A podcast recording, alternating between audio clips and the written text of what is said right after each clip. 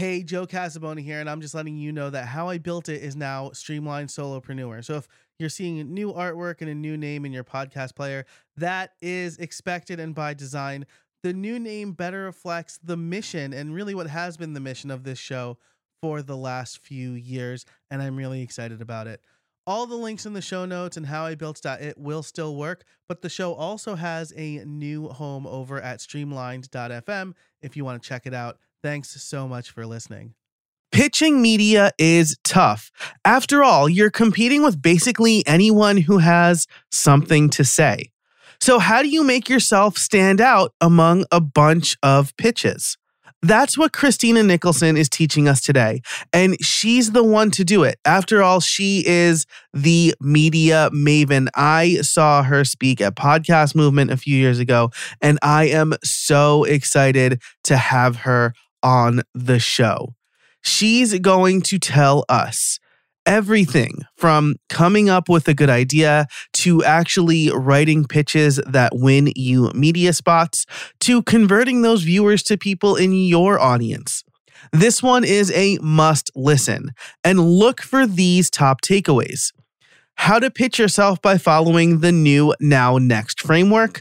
Understanding that earned media is not about immediate R O I because earned media is forever, and how to goal set, not just to determine your call to action, but also what type of media you're going to pitch. Christina drops a lot of fantastic advice on us in this episode, and I just found myself nodding my head in agreement the whole time. So I know you're going to love this episode. There's a lot of resources, so definitely head over to the show notes, which you can find over at howibuilt.it slash 318. That's howibuilt.it slash 318. Thanks so much for listening. Now let's get into the intro and then the interview. Hey everybody, and welcome to How I Built It, the podcast where you get free coaching calls from successful creators. Each week, you get actionable advice on how you can build a better content business to increase revenue and establish yourself as an authority. I'm your host, Joe Casabona. Now let's get to it. All right, I am here with Christina Nicholson. She's the owner of Media Maven, and I am so excited to have her on the show because I saw her speak at Podcast Movement a few years ago. And what we're going to talk about is earning traditional media coverage without paying for ads, something I think a lot of creators struggle with. So Christina, thanks so much for coming on the show. Thank you for having me, Joe, and thanks for watching me at Podcast Movement. I feel like that was forever ago. I was pregnant with my third child, and he is now three. Were you really? Oh, wow. Yeah. Well, I mean, I don't, first of all, as a gentleman, I never make that assumption at any stage of the pregnancy. Smart, smart. But I had no idea. You're kind. Thank you. At that time, what was that, twenty nineteen, I guess? It would yeah, yeah, yeah, yeah. I would have been nineteen. Yep. So I had one, and then in several months' time, we would find out we're having our second. We bookended the pandemic with children. Yeah, well, I mean... Yeah. So, you know, it's fun. Well, thanks so much for coming on the show. I want to talk to you about this because, first of all, I feel like pitching post-pandemic has gotten harder, right? I think a lot more people are doing it. Also, I get so many bad pitches that I actually commissioned an illustrator to to make this graphic that's like the seven bad pitch archetypes that I'll share. I haven't shared, I had it done like last summer and I haven't done anything with it yet. I just like liked it, but there's just like so many bad pitches out there. So, the first thing I want to cover, because I'm a podcaster, you have newsroom experience. How does the newsroom operate? Like, can I just like email press at C N N dot com and be like, hey, I want to talk about podcasting? You can, but just be aware that you are one of tens of thousands of people emailing that same email address. And they're going to sometimes be like, okay, well, what is podcasting? What do you want to talk about podcasting? You're going to need a little bit more in there to get that pitch accepted. But yeah, that really is how it's done. You just need to be a little bit more strategic about it. Interesting. And so I guess the my first question is, what's the likelihood that you'll get a response? Most of the time you won't get a response. Most of the time you won't get a response. Very rarely will you get somebody to respond and say no and tell you why it's a no. Like if you get that, you should be very grateful because that's a learning lesson. And then very rarely will you get a yes. Earning media is is competitive. If it were easy, we would all be in the media all the time and it would not lend to you gaining authority and credibility. Like that's why you get so much authority and credibility when you earn media exposure because it is competitive. And that's why this is a long-term game. Like a lot of people want to hire P R for a month or two because they think they're saving money by doing it. But really, you're not doing anything. It's like doing S E O for a month or two. Like that stuff takes time. It's competitive. And you have to think about the way you purchase things. And the way you purchase things nine times out of ten, it's because you saw somebody multiple times in multiple places over a period of time. And it's really just about being top of mind that when somebody is ready to work with you, they already know all about you. They already know, like, and trust you because they've seen you in a variety of places. Yeah, that's really interesting. And I like this because it builds on, I've had a couple of P R people on the show in the past. One is Brittany Lynn, who... I know her. Oh yeah, she's so nice. Yeah. She like helped me out with a little branding stuff. We were talking about her experience getting like Pat Flynn onto T V. And she basically says like the topic needs to be like in the zeitgeist or something interesting. And like we specifically talked about how podcasting, at least back then, so this is like a couple years ago, podcasting was viewed as like almost competitive to traditional news. And so maybe that wouldn't be a good topic to pitch. How do you come up with an idea like for the pitch? Is it just like, I know this topic and so I'm going to pitch this? Or is it like you need to keep keep an eye on what they're covering and kind of what's happening in the world? Yeah. Well, first I want to touch on what you just said about podcasting being competitive to traditional news. I don't think it is. Because if you look at a lot of podcasts, a lot of news outlets have a podcast to go along with what they're putting on their platform. And it's a, it's a totally different medium. With T V news, like you have to be watching it at that time. With online, you're reading. I just think it's a different one. And I think it's complementary. I don't think anybody in any media would look at a podcast as a competitor, honestly, unless it's a fellow podcaster. But to go back to your question about what makes a good pitch, what you should pitch, what you should put in the pitch. Nine times out of ten, it is going to be your expertise. I would say for your listeners, it is one hundred percent going to be your expertise. But this is where you have to look at your expertise and really drill down. And Joe, I'm sure you can speak to this, to the podcast pitches you get. I have a podcast myself. And I would say most of the pitches I get are so generic that it's like, ugh, why would, like, I've heard this a million times before. I don't know what my audience is going to get out of it. I don't know what I'm going to learn. Like, it's somebody who is a marketing expert and they're going to tell me how to build my business through marketing. Okay. That could be a million things. That could be marketing through events. That could be marketing through Facebook ads. That could be marketing through using Pinterest organically. So you have to get super specific. And if you don't get super specific, you're going to get passed by. When you pitch your expertise, you want the podcast host to say, oh my gosh, I have never had this pitch before, so I'm going to book this person. Or I don't know about this and I want to learn more, so I'm going to book you for this. And that is what comes with being so specific, not just in what you're talking about, but also put some numbers, put some stats, put some data into it. So for example, if you're going to pitch about how to build a podcast, the stats about podcasting and the growth and what people do after they listen to a podcast are insane. So put some of those most recent stats into your pitch because that gives the person a reason to want to do that story now. You're not just sharing your opinion on why this is important.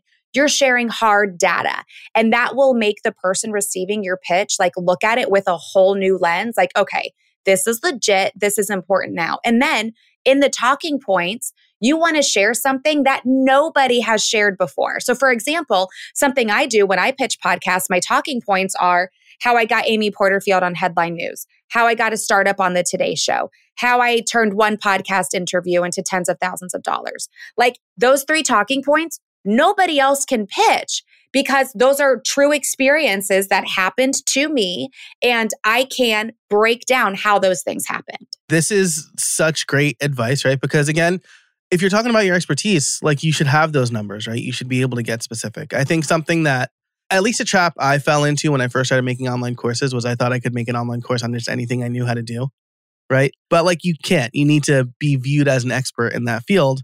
And the same thing goes for pitching, right? So like when I pitched myself on a show, they said, hey, we don't really want to talk about this topic, but we want to talk about like building community. Are you up for that? And I'm like, no, I'm not an expert. And I I have failed so many times at trying to build a community. And I would disagree with you on that though, Joe, because I feel like you could say, yeah, I can talk about how you can build a community through podcasting because you have a community of listeners. Like, I really think it's just about tweaking the messaging. Like, for example, when I got Amy Porterfield on C N N, the pitch we sent, this was around May. And so we were like, well, what's timely now? And the pitch we sent was a lot of people are graduating, but they don't have to go to college. They could take an online course to learn what they want to do. And they said, well, we like the online course angle, but instead of that, why don't we talk about how moms can make money from home by creating their own online course? Because this was going to air the Friday before Mother's Day. So it's a completely different story, but online course is the foundation. So like, while you're pitching podcasting, they want to talk about community. How can you incorporate community into podcasting?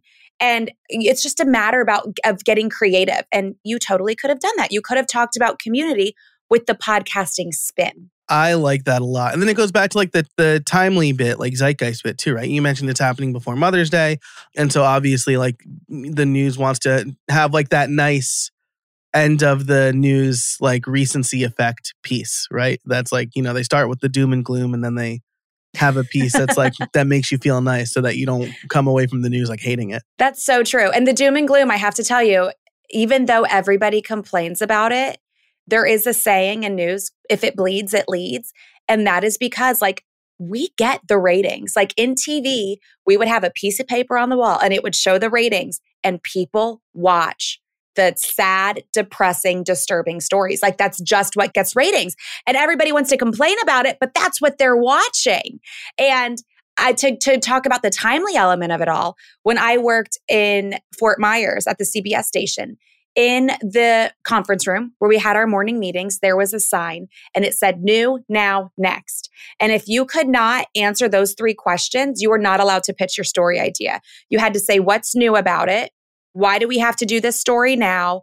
And then what's next? Like, what are we going to end the story with? And if you couldn't answer those three questions, you couldn't pitch. So I would challenge your listeners to do the same. Like, if you can't answer those three questions in a pitch, then go back and kind of tweak it so you can answer those questions and it'll make your pitch a million times better. Oh, that's so great. New, now, next. I love that. That's like, that's one of the top takeaways when I do the summary for this, because it's it's so true. I like if it bleeds, it leads, right? I mean, this is why, I, you know, I don't want to get like too political here, but you know, the the Dominion voting system lawsuits going on and all of these like Fox News emails have been made public and they're basically like, we need to tell our people the election was, st-. like people wanted to hear that. They wanted to watch that. And so it's it's really interesting to kind of see, I guess, the back alley horse trading that goes on. And I mean, like that's, again, we won't apply this to all news stations or anything like that. That's just one. No, I wouldn't call that a news station. I would no, call I, that yeah. entertainment. And that like they're uh, catering to their audience. They know their audience and they're catering to their audience. And I think they're learning that you can't say you're a news station and then just say whatever the hell sounds good. Yes. So that's like, but but people have to be smarter too. Like people who consume content, they're freaking idiots. Honest to God. I did a TEDx talk a few years ago in Boca and it was titled Fake News, It's Your Fault.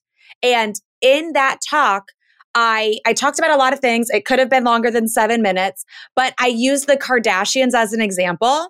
And I said, next time you're scrolling through social media and you see a post about the Kardashians, just go to the comment section. Everybody in the comment section is talking about how they're famous for no reason, their faces, like their bodies, like it's all hate. But the people who are posting that, say it's Us Weekly, when they go to their back end and look at their insights, they're going to be like, oh, the Kardashians got the most engagement. Let's keep posting about that. They don't care if your posts are positive or negative. They just see it's making you react. So you control what you see by giving it attention.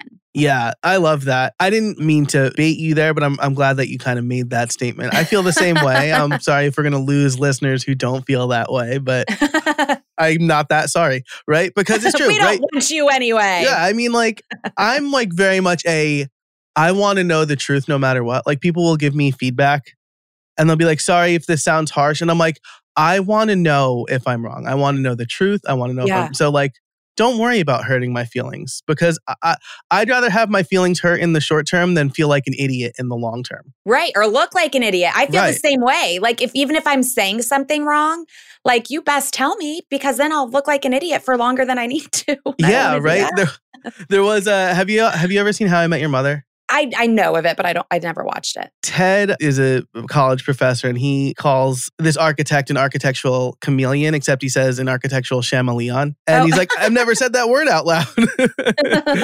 It was just a really funny moment. Okay, so back on track, new next now. I love this. Most pitches I get, and I'm sure that you get or you've seen, are self-promotional, right? Jim Ugh. Grandstand is the greatest baseball player ever to come out of Harvard, and he has he has started his own company that improves people's batting average or whatever. Do you want to have him on the show? Mm-hmm. Uh, no, you didn't tell me anything about how this helps my audience of creators. You just kind of told me how great you are. Yeah, and I mean, that's an important fact, but put it at the end. Put it at the end after you wowed me with your talking points. Yeah, that's exactly right. So so how do you come up with an idea to pitch, right? That's not promotional. Yeah. Well, first you got to keep it short, sweet, and to the point, because you think your inbox is full. Like imagine the inboxes of people who are fielding this stuff all day, every day. And like you said, like what you said, a lot of people will start their pitches like that. And then that's when people just tune out. Like it's on to the next, because it does look self-promotional. Instead, I call this your unique selling point, your U S P. This is what I teach in my media mentoring program. It's important to have that. You have to have that, because sometimes before writers will even pass along the questions for you to answer, this isn't pitching. This is responding to like a call for, I need a quote from this person. They won't even pass along the questions. They just want your unique selling point. So that's when you put that in there. Like, why are you the one to talk to about this? So you have to have that. Like, why are, out of all of the most amazing home run hitters, why are you the one that should answer these questions? So that's important to have, but put it at the bottom. At the top, you just want to get to the point quickly. Like, listen, this is what your audience needs to hear. This is why they need to hear it. And this is how I can break down the specifics of it so they can actually walk away with something tangible. And this is why I'm the one to do it. Like, you just need those four things. And people, they want to share, I think, too much. So they make it too long, or they write it in such a formal way that it's a turnoff. Like, stop writing press releases. Like, those worked great in the seventies and eighties. It's a different time now. We need to get to the point quickly. And we need to just answer those questions, because it's your job to help the podcast host do his or her job, to help the writer, the booker, the editor, the producer, whoever it is. The easier you can make their job, the more likely you are to get booked and get that attention for free. Yeah, this, you don't want to make work for them. You don't want to make homework for them. You want to save them time having to find a piece to end a segment sometime in the next month or whatever, in the next two months, whatever. I want to dig in on a couple of these, right? The four things you said at the top: get to the point quickly, what they need to hear, why they need to hear it, something tangible, and why you're the best to to make that point, right?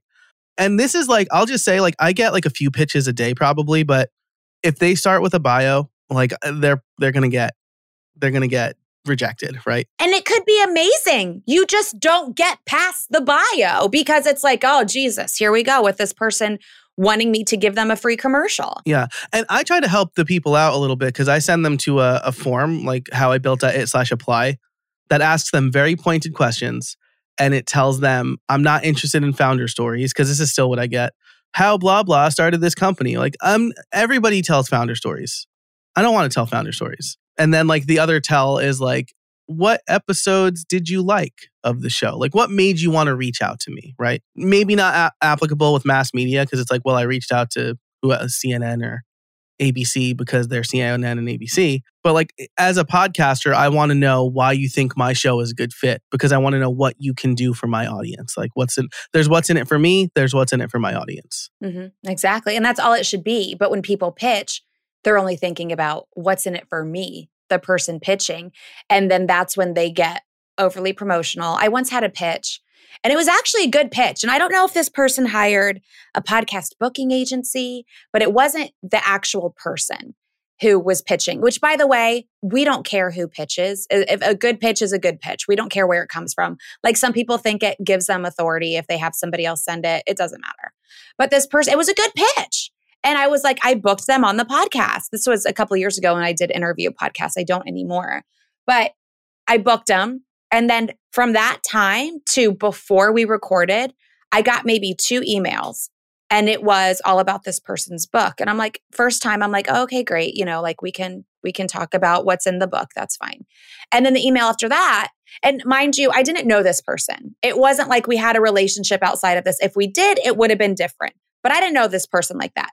So then the second email before we record, they're like, oh, well, they really want to talk about their book and their book gets released on this day. So if you could release the podcast episode around this day.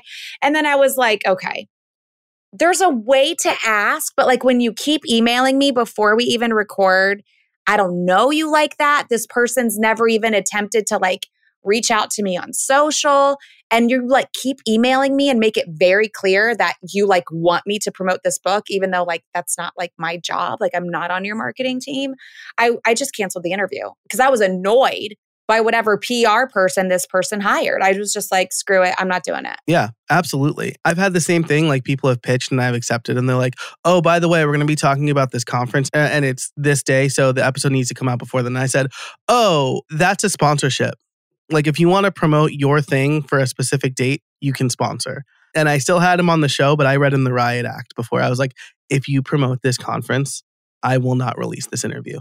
And we'll just we'll just have wasted an hour of both of our times. And the funny thing is, is you could have had an amazing conversation with that person and they could have talked about the conference in conversation and it would have been a non-issue.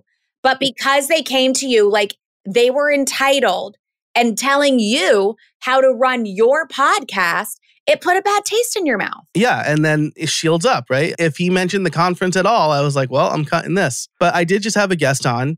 He talked about his book kind of a lot, but it was like all kind of contextual.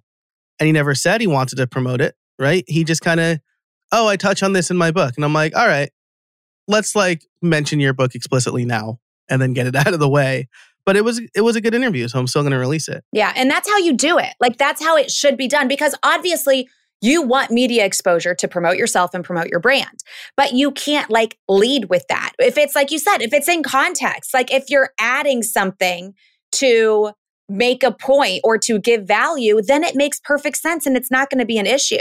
But when you're just like saying it and over and over again to the point where it's like, dear God, is this like an infomercial or is this like a laid back podcast interview? It gets to a point where it's just like, you're trying too hard. And that's defeating the purpose because it's not going to land with people. Right. It feels a little desperate, right? Because mm-hmm. you're like, especially if you're paying somebody, you're like, oh, well, I'm paying this person whatever, five thousand dollars a month to get me on these shows. And so I've got to make five thousand one dollars a month, right? And so like you, it feels a little bit desperate. Yeah. And that's not how it works. Remember, it's a long-term game. I hate it when people try to measure like that because another thing too, with earned media, that coverage lasts forever. So you don't have to say, oh, I'm paying five thousand dollars a month. I need to get five thousand dollars a month. There are podcast interviews that I have done, like from years ago, that people are still finding. And they're investing in me from finding something four years ago. Like with ads, when you stop spending money on ads, like it goes away forever.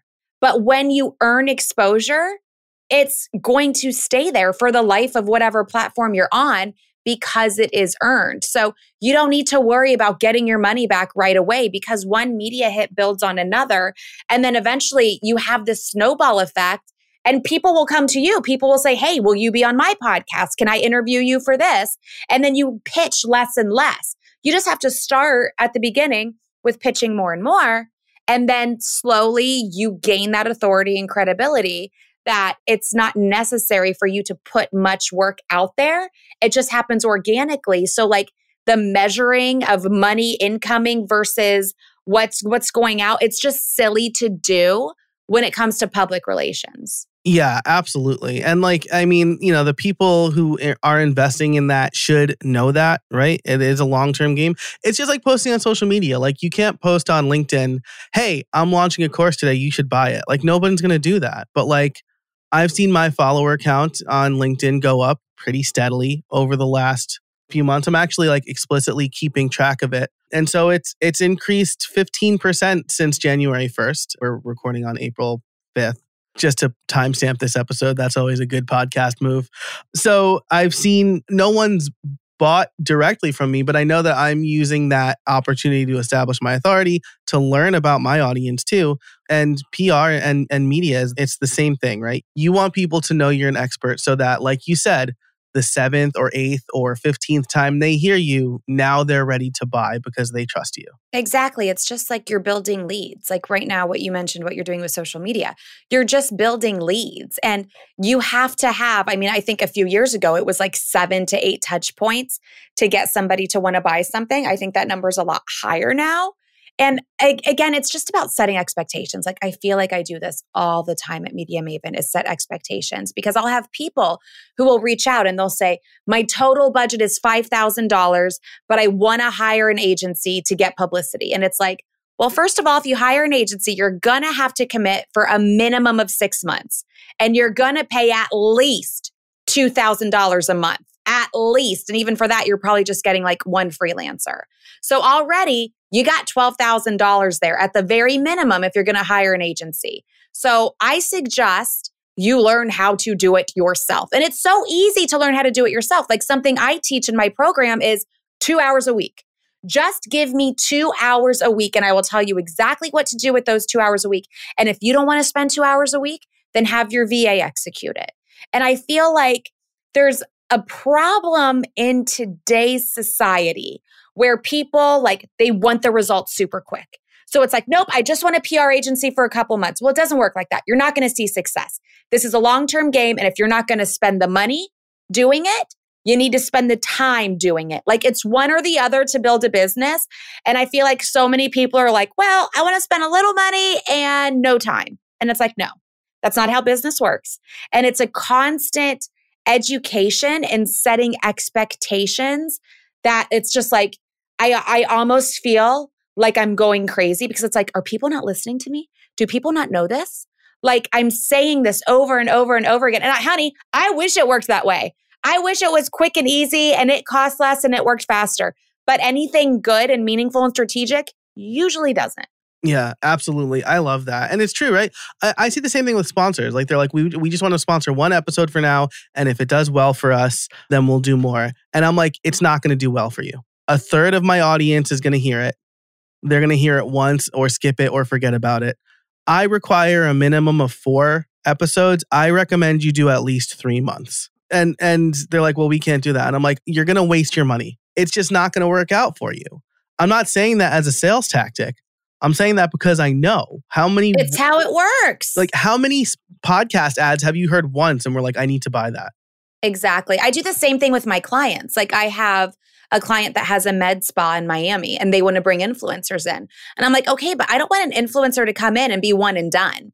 Like they need to come in once a month and get a treatment once a month for three, six months. So their audience and the people following them sees, oh, they got this done at that place. Oh, look. And then literally two minutes later, they're going to forget what they just saw. So next month, they're reminded, oh, they got this at that place. Four minutes later, they're going to forget. Three months later, maybe the person seeing that content is in a different headspace and they're like, oh yeah, there's that person posting about that same thing again. Now let me move on that because I've seen this person talk about this so much and now I want to do it. So I'm going to move on it. Like that is how it works. This is why car commercials are so ubiquitous, right? You, like Ford doesn't just run a car commercial at the Super Bowl and hope for the best. They run them constantly because they don't know when someone's going to be ready to buy a car. But when someone's ready to buy a car, they want to think about the F one fifty or the Toyota Sienna or whatever. I got the Toyota Sienna. It's fantastic. I was like, I was anti-minivan before I got a minivan. Now I'm very pro-minivan. Oh my gosh. We both have S U Vs and my husband like wanted a Honda Odyssey for whatever reason. And I was like, I was like, no, because what happens when I need to drive it? I am not driving a minivan. I just don't look cool in a minivan. And even though I know it just makes so much more sense. Like it's it's so much more convenient for kids. And especially like we have kids that play sports. But I'm like, I just, I can't. Yeah, that's that is initially how I felt buying it. And then I'm like, we're going to have three car, we're going to have a booster seat and two car seats. Like, I know. We, you we need, need the space. And now I'm like, it's like driving a spaceship. It's amazing. Yeah. I love it. And the it. sliding doors, I can't even imagine. I know, which my kids just love. They doors. like press the button. If my son like sticks his head in it while it's closing, it stops, which is good. But you're still not going to sell me on a minivan, Joe. No, I'm not. I'm, I'm not trying. I'm just, I, now I'm just excited about the minivan. uh, let, let's talk about, we've talked about like what to include in your pitch. You also said like most of the time, you're just not going to hear back. How do we follow up without being annoying? Oh, good question. And it's funny because I just saw a tweet about this from a journalist who was like, listen, there are ways to follow up and then there's not. And this person said like somebody, she's a, like a health writer, and somebody sent her a pitch about something. They sent her like the actual snacks. And then they followed up with her and they followed up like, tw- I think she said twenty-six times. Like at some point, if you don't get a response, it's going to be a no. And this is the thing, when you pitch, if we're following the new now next model, that now part is going to change in a few weeks because that now part will have expired. So that really limits you to follow up. I suggest two times in the course of two to three weeks. And if you haven't heard back in that time frame, then it's time to tweak the pitch, or it's time to ping the person you're pitching on social media and just be like, hey, I sent you a pitch, haven't heard back yet, would love to talk to you about X Y Z, something like that. That's what I did when I pitched Amy Porterfield to C N N, because I know that their inboxes are crazy. I tweeted the host of the show, the booker, and the producer, because nobody really knows who the booker or the producer is. Like, they're not front facing, you know? And I knew they had a busy inbox and they're more likely to pay attention to a notification on social media than they are an email in their inbox. So I pinged them. It wasn't even a follow-up. It was just after I pitched. I was like, hey, just heads up, I pitched you about, you know, a story idea about this, that, and the other. So that's something you could do to follow up too. Like, it doesn't just have to be email. It can also be on social media. But I also like the email tracker, like where it tells you if somebody's opened the email or if they, they've clicked on an email. Because if they have opened it and you have followed up twice, try a different angle, try a different pitch. But if they haven't opened it, then maybe move to social media. Or instead of like replying to that email, just send a whole other pitch altogether. So that's what I would suggest. Following up too much with the same thing, like, hey, just following up on this. Like, I think there's other ways to say that. Like, something I use is I just hit reply. I use Boomerang, first of all. I use the Boomerang extension in Gmail, and then it will just come back to my email if they haven't replied.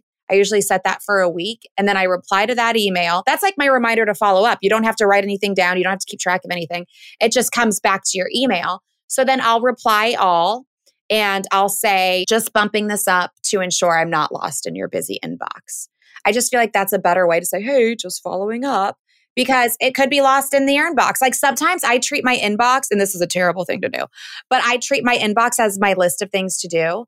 Like, I will just leave it there if I have to get to that later. Like, my real list of things to do, like, okay, I'm going to do this, but I'm going to leave this here because I need to get to it later. So if somebody pitches me and I want to get to it later, then they send me an update. It's like, look, something I know a lot of creators struggle with is turning their audience into buyers, which is why I want to tell you about Brevo. Easily create customized emails, engaging S M S campaigns, and stunning landing pages, and automated workflows. No matter your goals, Brevo has the complete toolkit to turn one-time browsers into long-term customers.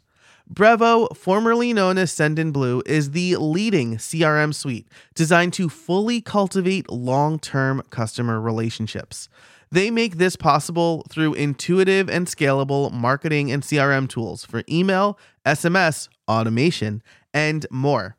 If you want to nurture your customer relationships, you need Brevo.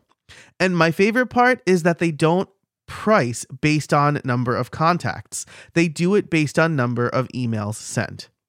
You can get started with Brevo for free by clicking the link below or going to brevo.com slash Joe and using the promo code Joe to save fifty percent on your first three months of the starter and business plans. Again, that's B-R-E-V-O dot com slash J-O-E. Sign up today for free. Let's talk about customer reviews for a second. Are you properly leveraging them for your business? Customer reviews are pure gold. People are willingly telling you what they like, don't like, and want. I don't know about you, but I've spent a lot of time reading through my own reviews and my competitors' reviews to gain new insights. To be honest, it's sort of like drinking from a fire hose. That's why I love gap scout dot com. GapScout simplifies this entire process by using A I to consolidate and analyze customer reviews across the internet.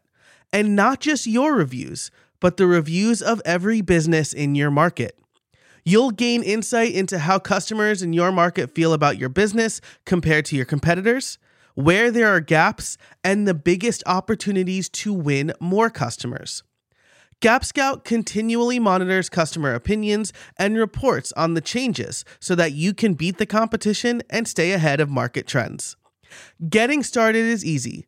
Go to gap scout dot com to learn more. And be sure to join the mailing list to get the latest news. That's gap scout dot com. This episode is brought to you by TextExpander. Look, one of the best things you can do for yourself as a creator is become more efficient, and TextExpander is one of the best ways to do that. What could you do with more hours every month? Repetitive typing, little mistakes, searching for answers, they're all taking precious time away from you and your ability to create great content. With TextExpander, you can take that time back. I use TextExpander every single day for full emails that I send to sponsors and potential sponsors, affiliate links, common social media responses, and even podcast editing instructions for my team. On average, it saves me thirty-four hours per year just in typing. That doesn't include looking for resources or finding that one email I wrote that one time so I can reuse it. Here's how it works. Drop your commonly used content into a TextExpander snippet and give it an abbreviation. Then type that abbreviation and your content expands wherever you type. TextExpander is available everywhere from the P C to the Mac to Android and iOS. Show listeners can get twenty percent off. Just sign up at howibuilt.it slash TextExpander and become more efficient today. Oh, thank you for the reminder, because I actually was going to get back to them. So this is a good thing to cover in the, the How I Built It Pro, I think, is inbox management philosophies, because I'm like very like inbox zero all the time.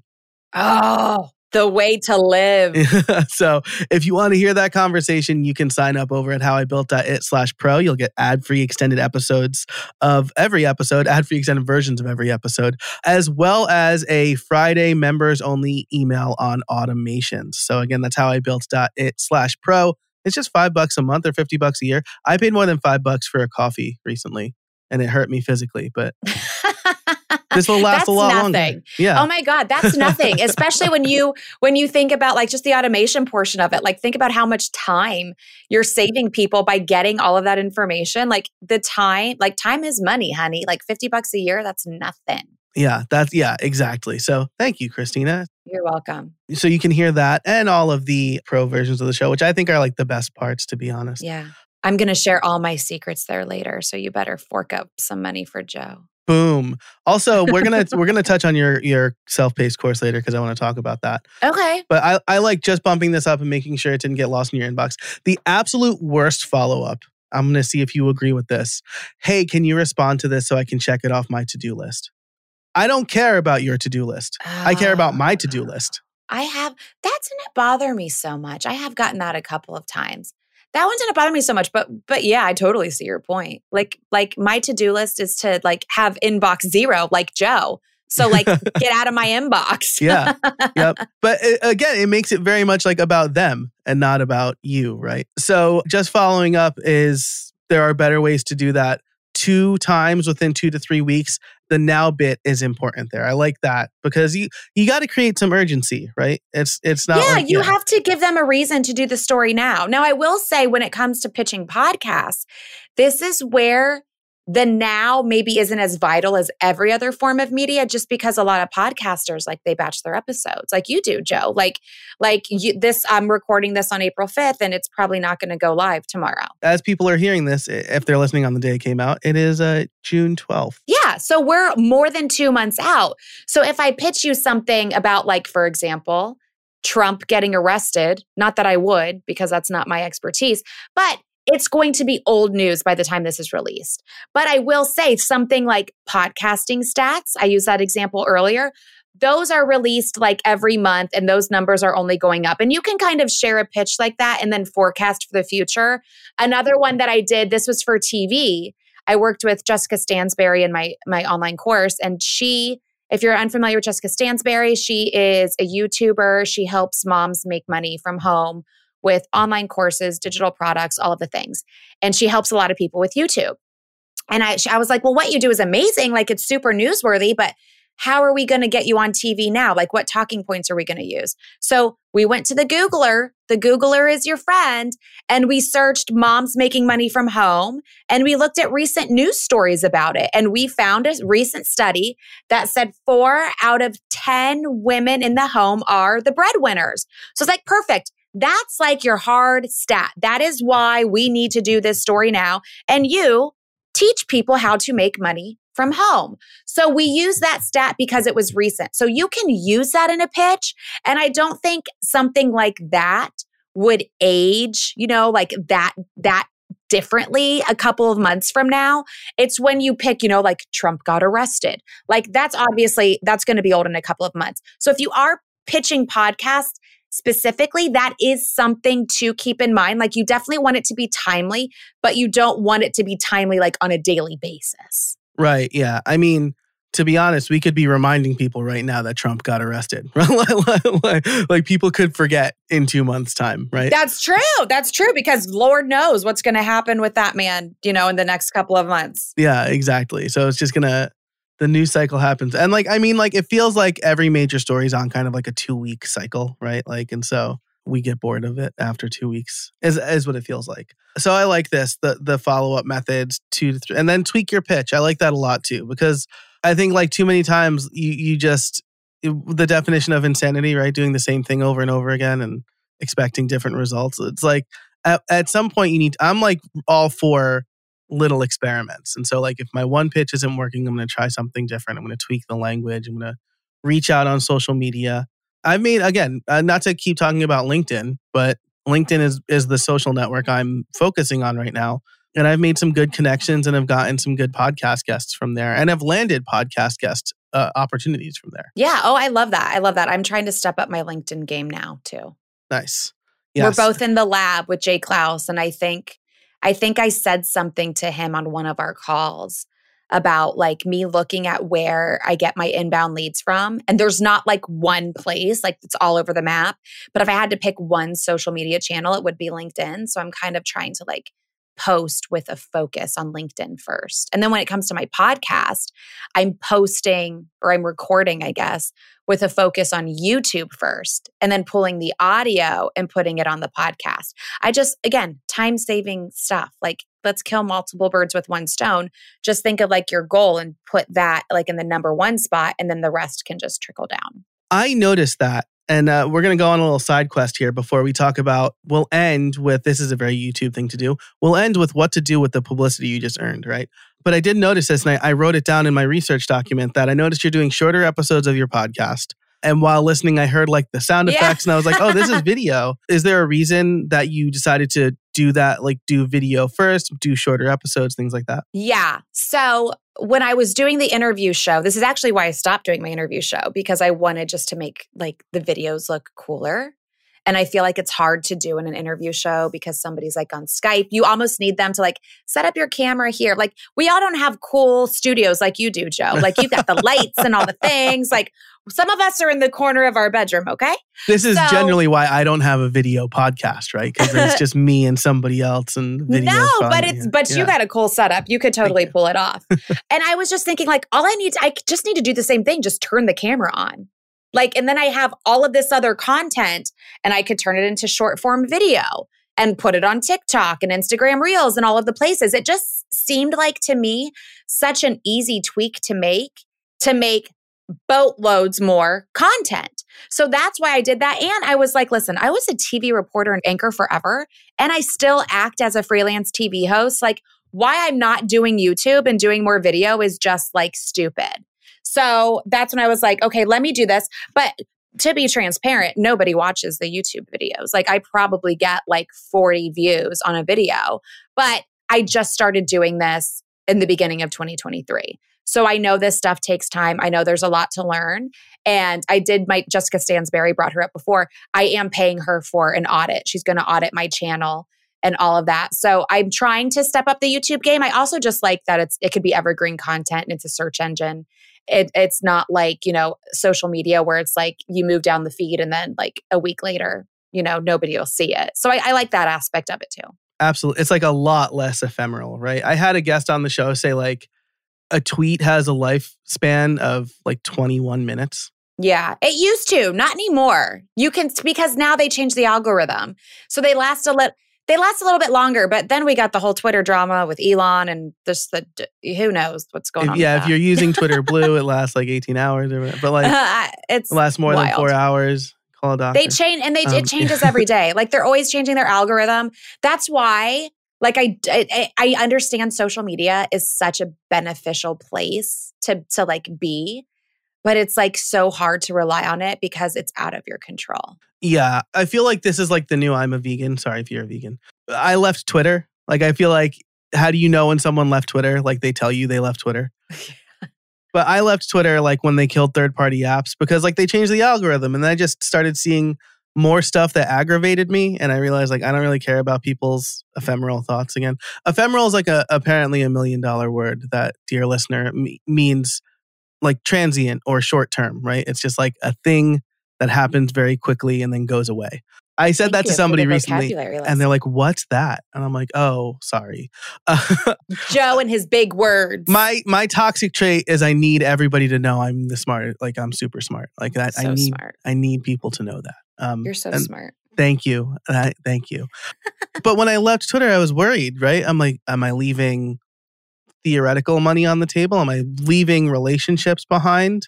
I would reliably be able to tweet like, oh, a sponsorship just opened up for next month. Does anybody want it? And like it would get filled. Oh. Same thing happened on LinkedIn recently. Okay. So I'm like, yeah. uh, I'm feeling pretty good about it. But I was a little worried about that. So far, so like several months in, so far, so good. I haven't felt the pull to go back. Yeah. And then not to like undo everything I just said, but when it comes to earning profit from your publicity, like after you earn it, you have to share it on social media. Like if you don't share it on social media, like that will hurt you, honestly. I have had members of the media tell me, we're not going to cover your client anymore because they didn't share the last few pieces of coverage we gave them on social media. This is like so important. I don't know about you, Joe, but I know when I had guests on my podcast, if I brought them on and they were a guest on my podcast and they didn't share it with their audience, I would be like, that's so freaking rude. I just gave you thirty minutes to talk all about yourself and what you do, plug you and your business. And you can't even give me like the common courtesy of saying, hey, here's a link. Listen to me on Christina's podcast. Like, it blew my mind. Not only is it rude to the person giving you the coverage, but it's dumb for you because other people who follow you will be like, oh, look, that person is written about in this article. That person is covered on T V. That person was a guest on this podcast. They're legit because they got there. Like, it only increases your authority and credibility. So not only is it disrespectful to the person giving you the coverage and it will not help you getting more coverage, but it's also just a dumb P R move on your part because that's content that somebody else created to promote you. It blows my mind. If I had, like, that's the biggest mistake people make after they earn coverage. And that's the thing that they have to do. And the more you do it and the more you tag the journalist or the outlet or the podcast host and they see you doing it, they are so much more likely to go back to you. Yeah, that, that makes perfect sense, right? And yes, like I do, like all guests get an email automatically the day that the episode is published. This is like a little WordPress plugin that I wrote because in a previous life I was a developer. But it gets He's an email. He's so smart. Joe thank is so you. smart, people. Thank you. Thank you for that totally unprompted compliment. I'm going to like edit out the previous part. You'll get an email saying like, hey, the episode's live. I would love and appreciate if you shared it. Here's the link, right? Now, I don't get like, I used to get upset if they didn't, right? And now I'm just like, well, like twenty-five, like I've been doing this long enough to know that like about twenty-five percent of my guests share. And you make it so easy for them. You make it so easy for them. I did the same thing. Like it's not hard, people, to copy and paste a link and say, hey, I was just featured here. Click here to see X Y Z. It literally takes you less than a minute. And it can be life-changing for you. Like this is how one media hit leads to another. I can share so many examples of how it's happened for, for me and my clients. It just blows my mind how many people leave money and opportunities on the table by not sharing all of their media coverage. It's wild. It's social proof, right? So follow-up question on this actually, because like, again, I listen to like a lot of different news politics podcasts, and that feels like a very online group of people. Journalists also feel like a very online group of people. Is Twitter like, should I be sharing it on Twitter? Yes. Yes. Yeah. I don't even let you finish the, the question because it's yes. And then the reason it's yes is because that's like the journalist outlet. And I'm talking more traditional media, podcasters, you know, like they they do their own thing. But when it comes to more traditional media, that's where journalists hang out. Just because Twitter's more of a breaking news platform. You know, like whatever you want to see what's going on, you get on Twitter and you'll get it right away. Like, oh, is Instagram down? Let's go on Twitter and check. Like, who won this game last night? I fell asleep. Let's go on Twitter and check. Like, that's just where you see more things that are happening. So it's just the the the news platform out of all of them, I would say. Gotcha. Yeah. So it sounds like if I want to do this, what I will do. Here's actually, you know what? I'm going to share that in the pro show because we're going to talk a little bit about automation too. I want to okay. end with, God, what a tease. uh, five dollars I'm gonna, a month. If five bucks a month and you can use Twitter without actually using Twitter. That's what I'm going to teach mm-hmm. you. What do you do after you earn publicity to turn it into profit, right? You mentioned like sharing it on social media. That creates a social proof. I find a lot of my guests, right? I always ask, where can people find you? And I think the best converting ones are like the ones who have a very clear call to action, right? And that's yeah. been my experience going on other podcasts as well. So what do you do after you earn the publicity? Yeah, well, you have to think like every time you go into an interview of any kind, like what is the end goal? Like what do you want out of it? And if it's to build email subscribers, then podcasts are probably going to be better for you. If it's to get people to walk into your brick and mortar, then local media is going to be better for you. So like you always want to go back to your goal. Like don't get distracted by the big fancy names of the media outlets. You always have to focus on your goal and where your audience is. But when it comes to sending people somewhere, like if it is your website, like where on your website? And is the U R L easy? Like for example, I have a free webinar I offer. The website, the U R L is mediamavenandmore slash five dash simple dash steps dash two dash earn. Like it's ridiculous. My own fault, okay? So I bought I bought a domain that is earn media now dot com and it will redirect you there. So that makes it so much easier to just say on a podcast interview than that ridiculous thing that I couldn't even say because I forgot it because it was too long. So like U R Ls, domains, they're your friend. They're just twelve dollars a month, way more than paying to be in Joe's extra twelve dollars community. A year. A year. Oh my gosh. Yeah. Yes. Even better. twelve dollars a year. And so like just make like some cute little short U R L to drive people somewhere. Like even my main website is so long because somebody has media maven dot com and whenever I email them, they don't respond. So I had to add and more to the end of it. Whenever people ask for my email address, I'm like, okay, get ready. Are you, ready? you ready? It's a long one. Is your pen inked up? Yeah. But you want to make it easy. And then you also want to give people something that they want. You know, like if you send people to their homepage, then what are they going to do? So it's important to have like a lead magnet, something that they would actually want that could tell people like, okay, here's the next step. I also have another one, another lead magnet that's sixteen places that are accepting contributors with pitch ideas and contact information. And that U R L, it's a little bit better. It's mediamavenandmore dot com slash contributor, but that's still long as hell. So what did I do? I bought sixteen places dot com. So go to sixteen places dot com. It's just, It's easier to remember. And then right when you get to that page, it's like, here's the prompt for your email and you will get this straight to you. If you just send people to your homepage, like, what are they going to do? And this is also important, not just for, not just for getting leads, but if you are written about online and you want a backlink, which this is like a big S E O tip as well, they will not just backlink to your homepage. They will backlink to something that builds on what you say. So like Joe, if you're talking about how to get more listeners on your podcast, and I know this from writing at Inc Magazine for a couple of years, I'm not allowed to link to the homepage of your website because that's too promotional.